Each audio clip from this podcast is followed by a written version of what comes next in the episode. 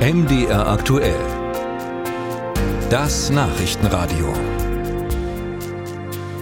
In der Arbeitswelt hatte die Stechuhr lange Zeit eine wichtige Funktion. Mit ihr wurde die Arbeitszeit erfasst, wenn sich der Mitarbeiter etwa vor Schichtbeginn registrierte und später wieder abmeldete. Klang dann ungefähr so. Inzwischen gibt es ja da deutlich modernere Möglichkeiten. Verpflichtet sind die Arbeitgeber gleichwohl bisher aber nicht dazu, die Arbeitszeiten ihrer Angestellten zu erfassen. Das soll sich nun ändern. Arbeitsminister Hubertus Heil hat auf mehrere Gerichtsurteile reagiert und einen Gesetzesentwurf vorgelegt. Künftig sollen die Arbeitszeiten elektronisch aufgezeichnet werden. Nils Buhler mit Reaktionen auf die Pläne. Rumgesprochen hat sich der Gesetzentwurf noch nicht. Viele Arbeitgeber und Gewerkschaften haben von Heils Plänen noch nichts gehört gehört. Die Gewerkschaft Erziehung und Wissenschaft in Sachsen-Anhalt aber befürwortet den Entwurf. Es sei längst überfällig, dass die Arbeitszeit der Beschäftigten stärker überwacht wird, sagt die Vorsitzende Eva Gerd. Es gibt Höchstarbeitszeiten am Tag, es gibt äh, Arbeitszeiten, die durch bestimmte Pausen unterbrochen werden müssen.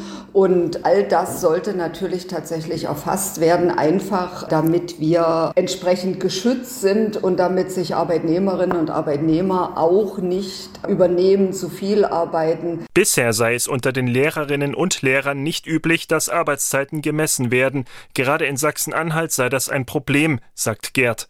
Sie meint die sogenannte Vorgriffsstunde, die die Landesregierung vor kurzem eingeführt hatte. Ab sofort müssen Lehrkräfte eine Stunde mehr pro Woche unterrichten. Damit soll der Lehrermangel abgefedert werden. Unser Bildungsministerium hat natürlich vorher nicht geguckt, arbeiten die Lehrkräfte schon genug? Ist die tagtägliche Arbeitszeit, die wöchentliche, die jährliche Höchstarbeitszeit, ist das überschritten? Und eine solche Arbeitszeiterfassung kann letztendlich dazu beitragen, dass eine reale Arbeitszeit auch dargestellt wird. Ute Zacharias lehnt eine generelle Arbeitszeiterfassung ab. Sie ist Sprecherin Sprecherin des Verbands der Wirtschaft Thüringens. Statt nur auf feste Höchstarbeitszeiten zu achten, sei es sinnvoller, den Betrieben flexiblere Zeiten zu erlauben. Wir wissen ja nun auch gerade durch Corona, äh, da haben sich ja die, die Arbeitszeiten und die Arbeitsweisen sehr geändert. Also es gibt mal Unterbrechungen am Nachmittag, weil man sich um Kinder kümmert und arbeitet dann abends weiter. Und da werden sie auf keine elf Stunden kommen in der Unterbrechung. Das wollten wir gerne, dass da mehr Flexibilisierung möglich ist. Mit elf Stunden Unterbrechung meint Zacharias die Ruhezeit zwischen zwei Arbeitstagen. Dazu sind Arbeitgeber nach dem Gesetz verpflichtet. Für das neue Gesetz ist geplant, die Arbeitszeit elektronisch aufzuzeichnen, etwa mit einer ganz gewöhnlichen Excel-Tabelle, mit speziellen Zeiterfassungsgeräten oder per App auf dem Smartphone. Steigt damit auch die Kontrolle über Arbeitnehmer? Die Gefahr sei da, sagt Markus Schlimbach, Vorsitzender des Deutschen Gewerkschaftsbundes in Sachsen.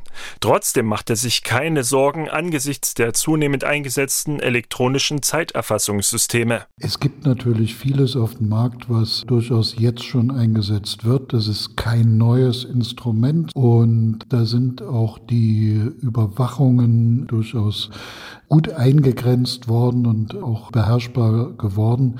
Es ist wichtig, dass dort Betriebsräte mitgestalten können. Es soll aber auch Ausnahmen bei der Zeiterfassung geben. So können sich Tarifparteien auch darauf einigen, die Arbeitszeit nicht elektronisch, sondern analog auf einem Blatt Papier festzuhalten.